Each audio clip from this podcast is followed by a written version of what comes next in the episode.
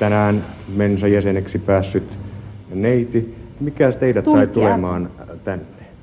No mä luin se artikkelin lehdestä ja ajattelin, että olisi hauskaa koettaa. Kun minä opin lukemaan itsestään viisivuotiaana, mä ajattelin, että olisi jonkinlaisia mahdollisuuksia. Ja nyt teidät on sitten hyväksytty tähän äh, harvojen valittujen joukkoon. Miltä tuntuu? Vahvistiko tämä teidän itseluottamustanne? No, jossakin määrin luonnollisesti. Mä oon aina ajatellutkin, että mulla pitäisi olla keskitasoa korkeampi älykkyysmen osamäärä, mutta mä osaan sanoa paljon, oliko se 102 vai 120 vai kuinka paljon. Niin, tännehän on kai 150 nyt se alin, että... Ei, sen- kyllä se on alempi. Aha. Se on 133. Näin 1970-luvulla. Tänä päivänä Mensan jäsenyyteen vaaditaan testitulokseksi vähintään 130 älykkyysosamäärää. Silloin ihminen kuuluu älykkäimmän kahden prosentin joukkoon. Keskimääräinen älykkyysosamäärä väestössä on puolestaan 100. Siihen siis suurin osa meistä sijoittuu Gaussin käyrällä noin 15 pisteen tarkkuudella. Mistä tämä paljon puhuttu AO sitten kertoo? Se on tiedemaailmassa laajimmin hyväksynnän saanut älykkyyden mittari. Se liittyy myös yleisälykkyyteen ja niin sanottuun G-faktoriin, eli eri testeissä havaittavaan älyllisten lahjojen säännönmukaisuuteen. Toisin sanoen, älykkyysosamäärä ei kerro pelkästä matemaattis-loogisesta päättelykyvystä, vaan myös kokonaisuuksien hahmottamisesta, kolmiulotteisesta ajattelusta, muistitoiminnoista ja esimerkiksi kielellisestä lahjakkuudesta. Professori Minna Huotilainen Helsingin yliopistosta ja työterveyslaitoksesta. Yleisälykkyydellä tarkoitetaan siis tavallaan semmoista kokoelmaa näistä älykkyystesteistä ja tämä G-faktori on semmoinen tutkijoiden keksimä ikään kuin selitys sille, että miten on mahdollista, että melkein missä testissä tahansa saadut tulokset aika vahvasti korreloi toisiinsa. Eli ajatellaan, että mitä tahansa me oikeastaan testataan tästä ihmisestä tämän tyyppisillä testeillä, niin me saadaan mitattua ikään kuin tämmöistä G-faktoria, eli tämmöistä älykkyyden pohja jonkinlaista pohjakomponenttia vähän eri suunnista mitattuna. Eli monesti ihmiset ajattelee, että matemaattinen lahjakkuus on hyvin eri asia kuin kielellinen lahjakkuus, mutta näissä testeissä itse asiassa ne tulokset ei tue tällaista ajatusta, vaan, vaan ne, ketkä saa hyviä pisteitä niissä kielellisissä testeissä, niin yleensä myöskin saa sit hyviä pisteitä niin matemaattisissa testeissä. Ja siellä just pohjalla sitten pilkottaa tämä tämmöinen yleisälykkyyden käsite sitä yleisälykkyyttä ehkä ei sitten yhdellä testillä voi mitata, vaan tämmöisellä testien yhdistelmällä. Eli Minna Huotilainen, tämä ei ole nollasumma peliä, vaikka se olisikin niin lohdullista ajatella, että kun joku on huippuälykäs, vaikkapa matemaattisesti, niin sitten se olisi hänen joistain muista lahjoista pois. Toisin sanoen, kylmä fakta on se, että osa meistä on huippuälykkäitä, osa tyhmiä ja enemmistö siinä välissä ihan taviksia.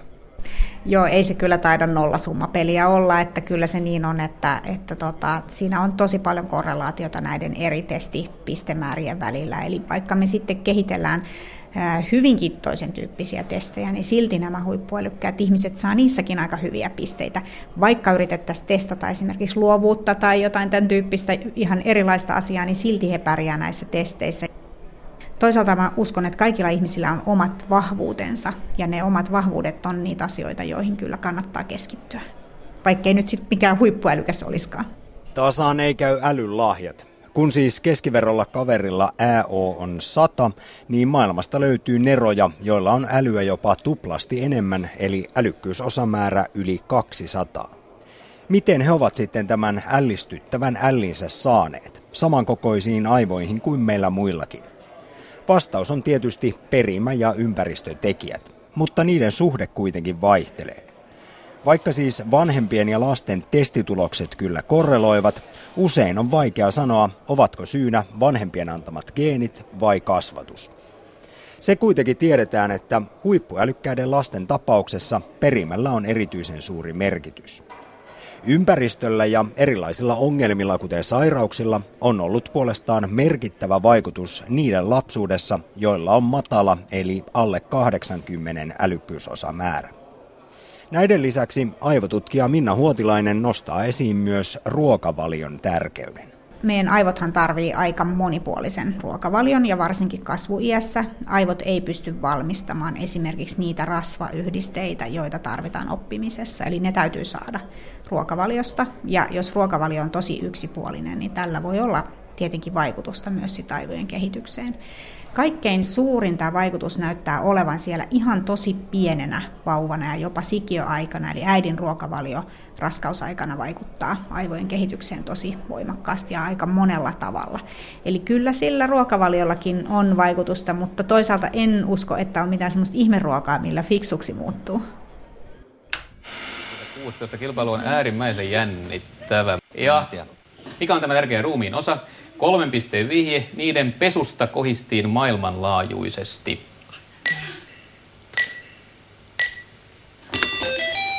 Mm.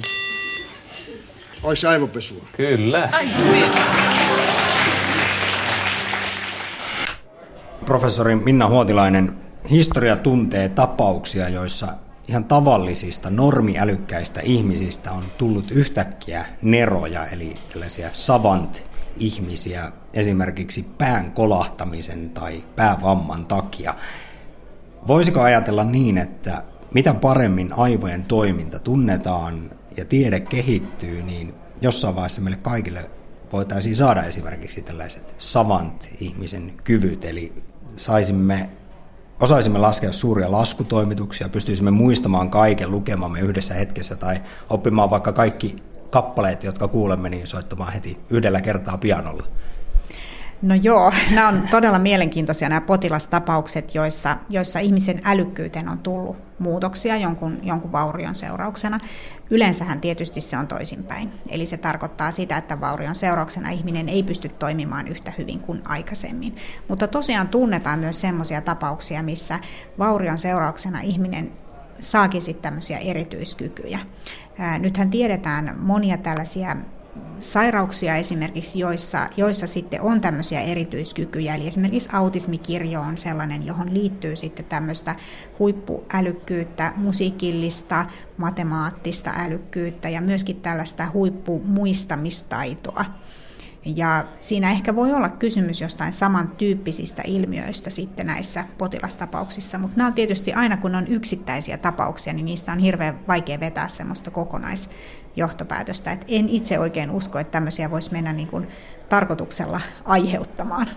Voiko tästä kuitenkin päätellä, että meidän kaikkien aivoissa piilee kyky siihen, että muistaisimme ulkoa kaiken lukemamme tai osaisimme soittaa 20 000 musiikkikappaletta pianolla yhdeltä kuulemalta.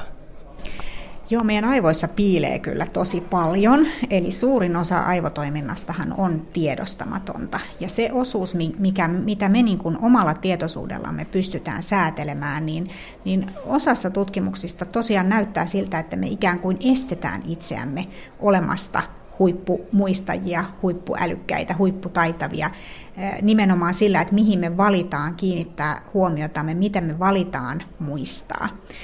Nyt tietysti muistissa on se ongelma, että, että ihan kaikkea ei voi muistaa, eli lopulta tulee siellä kapasiteettiongelmat vastaan, ja, ja sen takia aivoissa on sellaiset järjestelmät, jotka niin myöskin pyyhkii tarpeetonta muistettavaa kuormaa pois, jotta me sitten myöskin voidaan oppia uutta. Päässämme on siis piileviä kykyjä, mutta se on esimerkiksi täysi myytti, että käyttäisimme vain 10 prosenttia aivoista. Älykkyyden katsotaan ylipäätään ja valitettavasti olevan pysyvä ominaisuus, jota ei voi enää aikuisiellä ja normaalioloissa nostaa. Ääoomme ei kohoa Einsteinin tasolle, vaikka kuinka pinnistelisimme. Aivotutkija Minna Huotilainen kuitenkin lohduttaa, että jokainen voi silti parantaa kognitiivisia kykyjään esimerkiksi päässä laskua, loogista ajattelua ja muistamista erilaisilla tekniikoilla. Hän myös huomauttaa, että musiikin harrastamisella on huomattu olevan selvä yhteys älykkyyteen tai ainakin älykkyystesteissä pärjäämiseen. Tuolla Kanadassa ja Yhdysvalloissa on tehty kiinnostavia tutkimuksia siitä, miten musiikkia harrastavilla lapsilla on korkeammat pisteet näissä älykkyystesteissä. No siitä voidaan vielä ajatella, että se saattaisi johtua jonkinlaisesta kotitaustasta tai muusta, mutta he on tehneet myös tutkimuksia, joissa lapset, jotka alkavat harrastaa musiikkia, testataan ja todetaan, että he on kyllä samanlaisia näissä testeissä kuin sellaiset lapset, jotka kuuluu sitten vertailuryhmään, joka ei ole aloittamassa musiikkiharrastusta. Ja sitten kun tämän harrastuksen jo, joidenkin vuosien harrastamisen jälkeen testataan uudelleen, niin huomataan, että nämä lapset, jotka on harrastaneet musiikkia, niin saavatkin parempia tuloksia näissä älykkyystesteissä. Onko näiden lasten älykkyys nyt sitten kasvanut? Testin mukaan se on näin, mutta tietysti voidaan ajatella, että myöskin heillä tarkkaavaisuustaidot on kehittyneet ja siinä testitilanteessa suoriutuminen varmaankin on se keskeisin asia, mikä siinä on muuttunut. Eli, eli musiikkiharrastuksen vaikutus kognitiivisiin kykyihin on kiistatta pystytty näyttämään. Se, että miten se sitten tähän isoon älykkyys-sanaan jotenkin yhdistyy, niin, niin se on vielä, vielä niin kuin sitten enemmän tavallaan sanoisin, että kuulijan asia. Eli, eli mitä tällä älykkyystestillä itse asiassa mitataan, niin se heillä on kyllä kehittynyt.